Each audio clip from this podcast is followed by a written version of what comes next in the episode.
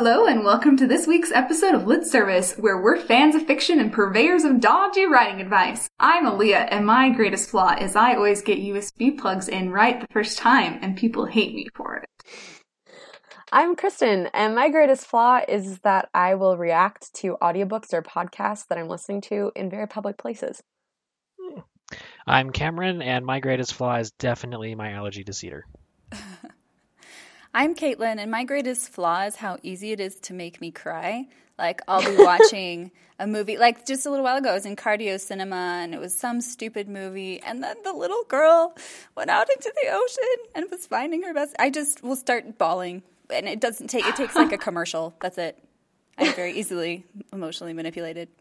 Um, and I'm Misa Sugiura, and my greatest flaw, uh, according to my family, is that I always think I'm right and I'll make up stuff to prove that I'm right, even. hey, if you can pull it off. That's true. Yeah, maybe you always are right.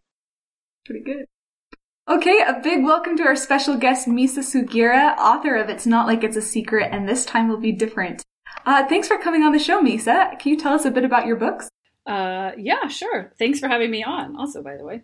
Um, yeah, I have two novels out uh, and the first one is called It's Not Like It's a Secret. And it is about a girl named Sana who is kind of struggling to come to terms with her sexuality because she's a lesbian and also her ethnicity. And um, she's moves from the Midwest, where sort of all of that's difficult for her, to California, where she suddenly starts coming into her own and she makes Asian friends and she falls in love with uh, a Latinx girl and everything seems to be going swimmingly until she starts running into problems about who to tell about herself and she begins to have trust issues with the girlfriend and trust issues with her father and and uh, her one of her big flaws is that she um, she tends to sit on her feelings and try to endure things instead of talking about them and changing things and being honest, and that gets her into a lot of trouble. And my other book is called This Time Will Be Different, and it is about a girl named CJ who lives in the Silicon Valley, and um, she has her mom is this sort of stereotypical Asian American overachiever who's working for a big venture capitalist firm. And CJ herself has always been kind of an underachiever, and she worries that she's disappointing her mom. And the only place that she feels comfortable is at this sort of side business that her aunt runs, which is a family run uh, flower shop that that may or may not be sort of magically able to choose just the right flowers to make people's heart's desires come true. It's been in the family for generations, except for a few years when it, it fell into the hands of a an unscrupulous white farmer who bought it for pennies on the dollar from the family during the Japanese American internment. And they had to work and work and work for years to buy it back. Um, so the mom wants to resell it to this same family who is now very successful. And the mom wants to leave the past behind and just move forward. And CJ is having a hard time letting go of the past, which is one of her flaws. She tends to um, she makes judgments about people and but based on things they've done in the past, based on ways that they've hurt her in the past, and she has a really hard time letting go of those those harms that they've done her and moving forward. That's it. Awesome. Well, that's a, a, fantastic starting point for today's discussion because we would like to talk about creating flawed characters today. And it sounds like uh, you really know how it's done. So, what counts as a character flaw? Well, so I, I see it as um, like well in books and movies, right? It's either a personality trait or it could be a belief, you know, like a mistaken core value or belief that that holds the character back and kind of keeps them in this sort of immature or undeveloped state and and keeps them from being successful or being happy in the end and it's something that they have to overcome. That's you know that's not the story problem and it's yeah it's the internal obstacle. Kristen put some good things in the outline about this but i feel like uh, character flaws, going off of what you just said, they are often things that we can identify with in a character. So I sometimes feel like they're the thing that make us the most angry about characters, but also the thing that makes us feel like they're human.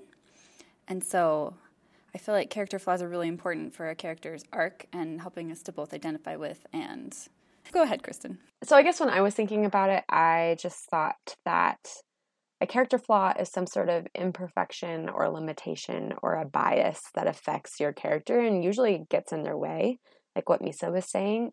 I find it particularly interesting when these sort of traits are are tied to a character's strength. Like I'm thinking particularly of Harry Potter. So one of some of the really good things about him is that he's like loyal and he's really fierce about his friendships and he has a good heart and he wants to help people but he has a saving people thing. He has a hero complex. He takes it too far and it gets people in trouble. Spoiler alert, it ends up kind of being the reason Sirius dies. And if you haven't read that by now, I'm really sorry for you. it's been out for a very long time. I think we're good. I'm the worst. I, that's my character flaw. I expect everyone to be able to read as fast as I do. 25 years. I don't know. It's been a long time. 25 years. that, that's an exaggeration. But but I guess uh, just a way of looking at it for me is if I can think of something a character is really good at, or if I can see a competency, it's really nice to think, oh, how can this also get in their way? And use that as a way to form or or view their flaws. Before we started talking, I don't remember who it was who was saying this, but they observed that character flaws have different endings or different consequences depending on what kind of genre you write. Mm-hmm. Misa, you write contemporary books, and all of us are more in the sci fi fantasy camp. And so I think that character flaws can be taken to different extremes based on what kind of genre you write. Like if you're going with the the name of the wind, Kvothe destroying like whole worlds because he's angry type of thing, slightly different than if you're talking about about making snap judgments about people and making it difficult for you to have normal relationships with people. And so, but they're both really important. And I think it was Cameron who said, "See, I'm taking all of the good things you guys said before we started, and I'm, I'm stealing them as my own." That well, someone a lot of times those, get to hear it. that sometimes it's those character flaws that allow a story to feel real, even if you're setting it in a fantastical setting. So, well, and I think in in either case, regardless of where the book is set, or I'm going to be bold and say regardless of the genre, the best character flaws are the ones that have something directly to do with the plot that's going on. Whether the plot is literally the death of all life in a galaxy, or does he like me or not. If the flaw has something to do with the big what's going to happen, then it's going to be more interesting and more dramatic. Yeah. So I feel like we've covered then why we want our characters to be flawed. Um, but perhaps if we can dig a little deeper, how can flawed characters still be sympathetic? Or how can you use character flaws to create a story? Yeah, you know, I think that nobody, well, nobody, I was going to say nobody likes perfect people, but we always go around saying, "Oh, she's perfect. I love her." So, uh, but I think I think a flawed character is almost by definition lovable. Although there's a lot of unlikable characters, I guess, because of their flaws. So maybe yeah. maybe a, a, flawed character becomes more relatable, right? Because um, I think Caitlin said this earlier, and Kristen too. Like the you can be you you get a chance to say well, like I love the feeling of watching a book or reading a movie and seeing the character screw up and just thinking to myself, like, no, don't, don't do that. And um, yeah. you know, even as I totally understand their motivation because I get, you know, like everybody has a little, you know, understands the flaw, most people's flaws, right? Um, so it's like living vicariously. You know, you um, just I they character like one of my favorite characters in movies is um, in Bridesmaids. I forget the character that Kristen Wiig, Wiig is, that, how you say her name, uh-huh. plays. You know, and I, um, she just, I just, she's just, she just doesn't get it for so long, and she's, you know, and she has that tantrum at her, at the at the um, baby shower. It's you know, it's like you watch them do the things that you you wish you could do but you have more control over that particular flaw than the character does. Well, and I also think that flaws, they create the character arc that we're going for. I mean, not always. Sometimes you see a character that needs to grow in a really big way because they're put in a position that they then have to grow into. But a lot of times, character flaws, they, they, they shape your story because they give your character a starting point and then an obvious endpoint that your, your reader wants them to get to. It's like an, um, an example I can think of is House, the TV show, which I just I had to stop watching because I couldn't get past it. Have any of you guys watched House? I've seen episodes, yeah. Oh my goodness. Like I this, this is a very very flawed character, like extremely I cannot sympathize with him character that they kind of offset they offset the, the awfulness of him with his competency, and that's why anybody deals with him. But eventually, for me, I just had to stop watching him. Like, I can't watch him destroy any more people or any more relationships, and I just can't anymore. So for me, it, it passed the threshold of too much flaw, and I hope that at the end of that series, he like made some kind of emotional growth. I don't know. Did you watch him? Did he turn out okay? I've never seen it. Oh, you didn't? Oh, I thought you said you had. Maybe a takeaway is that some flaws are definitely easier to make sympathetic than others. One that's more self-destructive than hurting people around you is usually it's easier to like someone who has that kind of a problem than someone who's going around ruining other people's lives. I don't know. I don't know. You don't think so? I think it depends on on what extreme it is taken to. Like with House, for example, you have him destroying his relationships with other people because he is um, narcissistic and is addicted to Vicodin. So you have both of those things that are working both for him because it forces him into a place where he like cures people in miraculous ways and no other doctor could do it because of dot dot dot but watching it happen is like painful because he just destroys people their emotions and himself. Anyway, but I mean, on the flip side, uh, an amusing one is like, I'm sorry I'm using all TV show examples, like Leslie Knope in Parks and Rec. Like, she is not a perfect character. She is very, very uh, motivated to do things and then like rolls over people in order to get stuff done. But it's cute the way it happens with her because we're all on her side and we want her to do cool stuff. So uh, I, I think it's offset sometimes. Well, I think you're highlighting a, an interesting point there that with House, one of the things you, that bugged you was his his um, static status, how how he didn't change.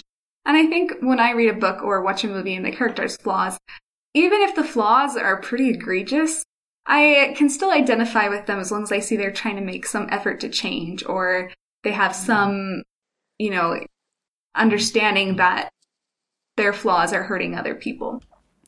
I think that you're right about that, actually. That was the hardest part because they kept teasing him, like getting a little better, and then you'd be like, oh, nope, nope, he's not.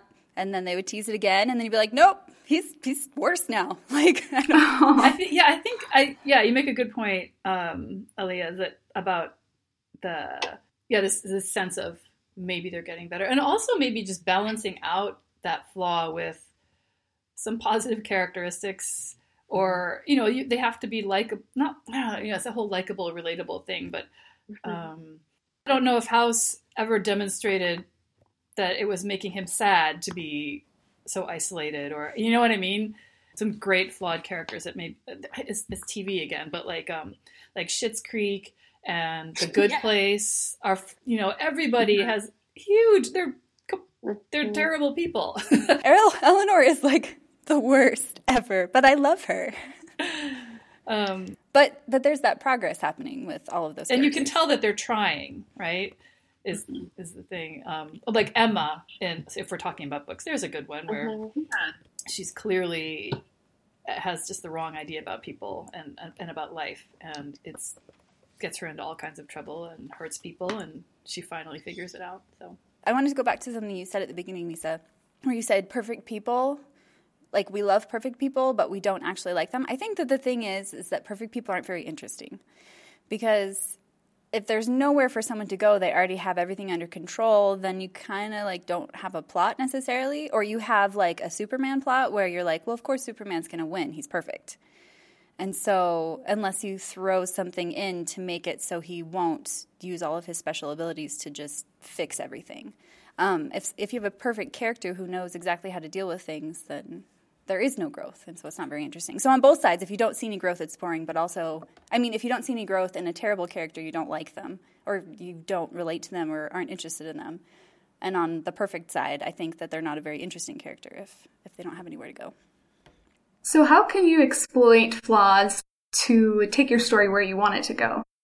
Well, I wonder if it's kind of a chicken and egg thing. Like, because I can think that maybe a character's flaws come first and you craft a plot around their flaws, or you have a plot that you all that you just stick your character in and you find a way to to use it. So I'm not sure if it's necessarily one way or the other. Because I write contemporary sort of character driven stories, actually I think about it as the I, I often come up with the flaw first um, mm-hmm. and that for me it's the flaw that drives the plot because yeah i just think to myself what's the you know they you know like uh, uh, if a, per, a person in this situation with this flaw like what's what's the thing that's going to happen to make to challenge her or him and and and and uh, make that person run up against the limitations that that flaw is putting on their life maybe maybe put another way is that we talk a lot on here about how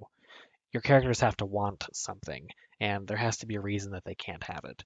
And usually, for it to be believable that they can't have this thing that they want, there has to be some kind of a flaw. There has to be something wrong with them or their circumstance or something that is going to prevent them from just, you know, taking what they want and keeping it. I really like what you said, Misa, about like taking a flaw and kind of stretching and crafting a plot so that flaw has to reach its like breaking point. I think that makes for the most interesting and cohesive feeling books where the internal um, arc really matches the external arc in that sort of way where where they seem to be going together rather than kind of pulling to in two separate directions. Do you have any tips for authors about how to go about doing that? Oh man. I, um, I, it's so funny because I get stuck so often writing, so I feel um, so much of my work happens in revision when someone says, you know, when I have a great editor who says, "This is how you do it." So, uh, um, you know, I so I don't know. Like for, I think it's just about being patient and and really examining. You know, if you're if you're writing a character-driven contemporary novel, anyway, giving yourself time to think of what it is. So like, you know, my my I had this character who I I wanted to explore the question of what like what we can forgive. Like what's forgivable, what's unforgivable? Like when when is it you know, how do we get over the wrongs that have been done to us? And so um yeah, maybe yeah. So this particular my second book I started with that question and so that's why I gave my character the flaw of not being able to get over those um past harms. And then I just thought to myself, like, what's what are things that could happen that she would not be able to forgive? You know, I knew she was going to have a, a, a, lesbian like best friend. So, what's the worst thing that could have happened to that friend that sh- that this you know that that CJ would be would never be able to forgive, and and that readers would have a hard time forgiving. And same thing, what's the worst thing that someone could do to her or to her family? And went from there. But it took a while to figure out what those worst things were. It took a couple of months. So I don't know. I guess my main advice is be patient. That's really important advice in general writing in the writing here, universe. Here. okay, we're about out of time for this portion of the podcast. Does anyone have any final comments before we go on to the critique half? Awesome. Then we'll move on to the portion of the podcast where we critique an audience submission. A quick review, we try to be non-prescriptive. And if you'd like to check out the text of the submission and see all our notes, check out our website, litservicepodcast.wixsite.com slash litnation. If you would like a first chapter critique from us, you can find our submission guidelines there. So, a summary of this week's submission. An artistic teenager from a broken home argues with her best friend over whether she should stay close to her mom or try something more prestigious in life while setting up for a school dance. What are some things that we liked? I loved the voice on this submission. I I thought the the writing was so clean, and we have this main character who has this kind of snarky sense of humor that starts in the first line, and it it just goes through the whole submission. I thought it was extremely there were a lot of really cool promises made um, and i really liked alcott's relationship with her best friend it felt snappy and real to me. Yeah i agree. The voice was the first thing i wrote down. Like she totally nailed it or he the mm-hmm. author. Um, and it, it's confident it's funny it's observant. I want to read the first line because i uh. particularly liked that one. Um, but it's I'm standing on the tallest rung of a very high ladder, stringing twinkle lights through a basketball hoop in a gym that's decorated to look like the Parisian skyline, but smells like microwave jockstrap, which I just immediately gives you a sense of place and a whole lot of sensory details I probably didn't want. Thank you for the triggered gag reflex. and the contrast is lovely and the voice is lovely. Mm-hmm. It just it promises so much about what to expect from this book. I love it. Just this Parisian skyline is so like everybody has been to a school dance where the theme was Paris. Amen. Um, I was going to say there are a, not a lot of nice um, character development drops. One I liked, for instance, is when um, she mentions that she is decorating the dance because she is one of the only ones who is not attending the dance, so she has time. I thought that said a lot about her situation in the school and kind of what her night is going to be like. Well, and she seems quite dismissive of the whole thing too. I mean, and also, well, I'm not sure that we're quite there, but we got a whole lot of character development going on and like the beginnings of the conflict where we have her and her best friend, her best friend who is really, really super um, um, she wants to go to Harvard and wants to do a whole lot with her life, and she's already judging her friend because she wants to stay home because of her mother. And so we already see the conflict forming between her and her friend, and also potentially between her and her mother. So I, I love that we already have the beginnings of what this story is going to be about right on those first couple of pages. Yeah, I feel like it does everything those first pages are supposed to do, right? It sets up mm-hmm. the two main characters and their relationship just in a few quick strokes and you know, like we know that Elise is a good friend. Like she's not going to break their long-standing tradition just for a, you know, like for a boy. And mm-hmm. she's loyal. She cares about uh, Alcott's well, you know, her, her future, even if she's a little bit judgmental, you know. And yeah, and then that whole setup of that, so that little interpersonal issue, and then the larger problems, like the questions that come up, you know, like Caitlin, you talked about the promises about you know like so we're asking what's going on with the dad? Why did they split up? Like why is she so mm-hmm. protective of her mom? And you know she's clearly really smart. Why can't she you know what's keeping her back?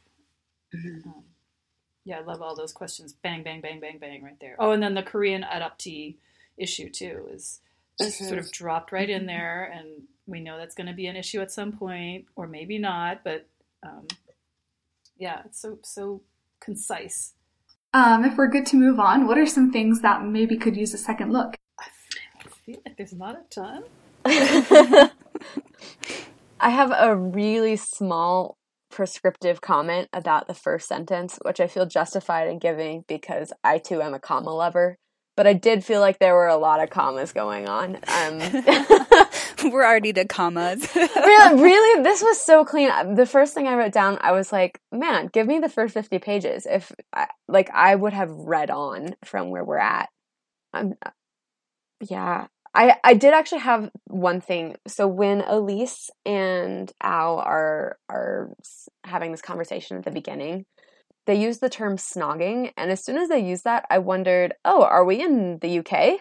And so I had a temporary like sense of place weirdness happening there. I, oh, it's pretty Can't clear. UK because she's on the soccer team. Well, exactly, and oh, and and they said that Yale or and or New York wouldn't be very far from like where their family is. So I put it together eventually they were just being silly, but that did raise my eyebrows a little. I was like, oh, okay, we're not in the U.S., but I'm pretty sure we are in fact in the U.S. Mm-hmm. Well, I mean, I feel like if I'm going to be super prescriptive, if you want to keep the word snogging, it'd be really easy to be like, and she said it in a funny British accent. yeah, exactly. Her laughed or something like that. But yeah, I had that same problem. I had a couple of, let's see.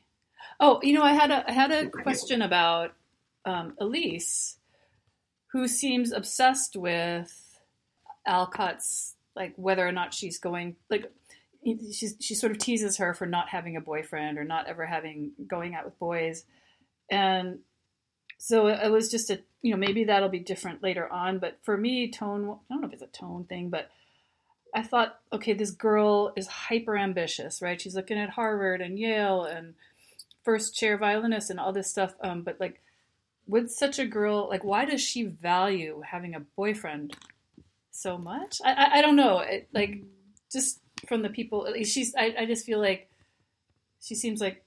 It, for me, it just clashed a little bit. Like, why do you care so much about boys? Why, uh, if your main concern really seems to be uh, career and worldly success and that kind of thing.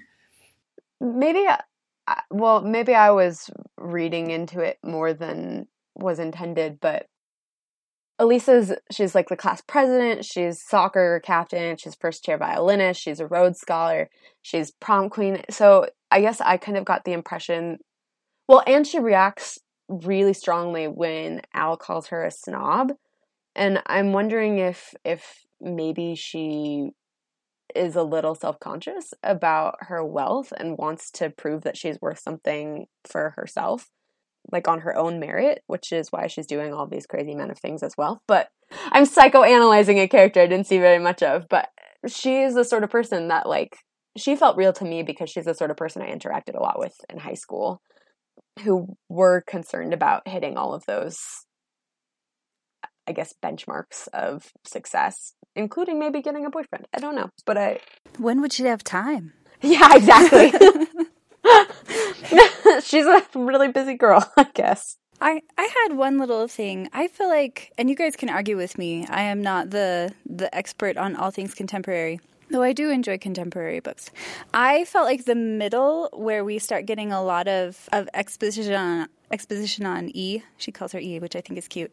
Um, but her dad is super rich, and also my dad left, and there's a fine line to walk. I just I feel like there's a, a ton of of facts that are packed into the middle, which I love that we get so much information, but I feel like it lagged a little bit in the minute in the middle because all of them were together right there. Did anybody else feel that way, or is that just me? A little bit. I mean, okay. yeah, I had that. I, I went back and forth close. actually on that because I thought it's nice because it's nice to get all that right up front. You know, like she's mm-hmm. so efficient about it. But also, there's something to be said for you know. This is my editor sometimes says this to me, like just save it you know, you don't have to throw everything in the first chapter or just maybe a hint mm-hmm. and then delve it into it. There are some things that I feel like could be shown very easily that would fall into what we knew about the characters as soon as we see them. And what those details are would, are up to the author, obviously. But like, I, I, I, don't know that we need every single thing that's there, but I do like the shape of it right now. It's very good. Yeah, there, there's a lot of description about. Is this what you were talking about? Elise's um, how rich she is and what her dad yeah. does and all that stuff. Yeah, like that probably yeah. didn't all need to be there, but I mean, this is. Mm-hmm. I, I, feel like this is the kind of thing that would get done in like the second round of edits with a with a with a editor. So yeah, they just go mm-hmm. through with the red marker and they're like, mm, nope, nope. Big picture stuff. I think everything is in place. Right? Yeah. Like, um, oh, I did, oh, I did have one little question. What was it? Um, it's funny. I'm going to contradict myself, but I about like leaving information out or putting it in. But I wanted, I, I kind of wanted a little bit more about just a hint about why she's so dismissive of dances and the social stuff. And a, because yeah. is is it because she's too good for it? Is it because she's insecure, or is she, you know, has she been hurt before? Just like one, just a sentence to give me, yeah. just ground me in her in those feelings that she's having. My first guess on that was that she can't because of her mom for some reason, but that she's projecting something else. Like the the dismissal of it would be like her own choice rather than whatever was going on with her family. But I would like to have it pointed out to me a little bit more rather than me trying to decide what it is and then being yeah. disappointed later. I'll, I will third that. We're out of time for this part of the podcast, but Cameron, did you want to throw in your notes before we close? Um, I mean, I feel like we've already touched on a lot of it. I will say, am I missing something about kickballs? Do they make a metallic noise when you hit people with them? Yeah, it's the it's like that echoey like It's like a It's- poink. yeah. Like a, I just I just feel like use of the word I feel like like maybe metaphor it could be metaphorically metallic. But But then you're since it sounds toward- like a literal sentence, I feel like maybe don't. Cameron's advice is to add adverbs. It made a metaphorically metallic sound. I can see that going both ways. I heard it in my head, but I can see. Yeah, I, kn- I knew You know. it was referring to, but I mean, it's not metal. I hope. Otherwise, they're playing very dangerous kickball. And when it hits somebody's head, yeah. Oh, and then okay, you know what? I'm just gonna jump in with two very nitpicky, like copy editing level level things. I don't know. Is that mm-hmm. okay? This is. I mean, it's just silly, but like you actually can't apply to Harvard and Yale at the same time. Early decision, at ah. least it seems to have done. And also, the Rhodes Scholarship is for after college, not after high school. That's. I had a question about that too. I wrote that, and I was like, "Can you be a Rhodes co- a Rhodes scholar in high school?" But I didn't know, and I didn't feel confident enough to comment on it. all right, we'll go ahead and close then. To this author, thank you so much for submitting. We really enjoyed reading your work. And Misa, thank you for coming on the show. Oh, thank you for having me. I had so much fun, and I really, I love this. I love this piece so much. So good. Best of luck with your submitting. It's awesome. And listeners, be sure to check out Misa's books. It's not like it's a secret, and this time will be different. Our next two guests will be recording with us at Teen Author Bootcamp. We'll do a live show with Kiersten White, New York Times bestselling author of Paranormalcy and I Darken the Dark Descent of Elizabeth Frankenstein and The Guinevere Deception, just to name a few. We'll also be recording with Marie Rutkoski, New York Times bestselling author of the Winner's Curse trilogy. If you would like a first chapter critique from Kiersten or Marie, be sure to check out the submission guidelines on our website and get your chapter to us by March 19th. Thank you to our intern Lindsay Owens. She's amazing. She's sick this week, so be sure to be extra nice to her on social media. And if you want to ask us questions, tell us we're awesome, or whine about how your writing is going, you can find us on Twitter at LitService or on Facebook and Instagram as at LitService Podcast. We're currently running an Instagram challenge with a first chapter critique as a prize, so check that out. Or you can email us at litservicepodcast at gmail.com. Please remember to rate, review, and share the podcast. It helps people to find the show.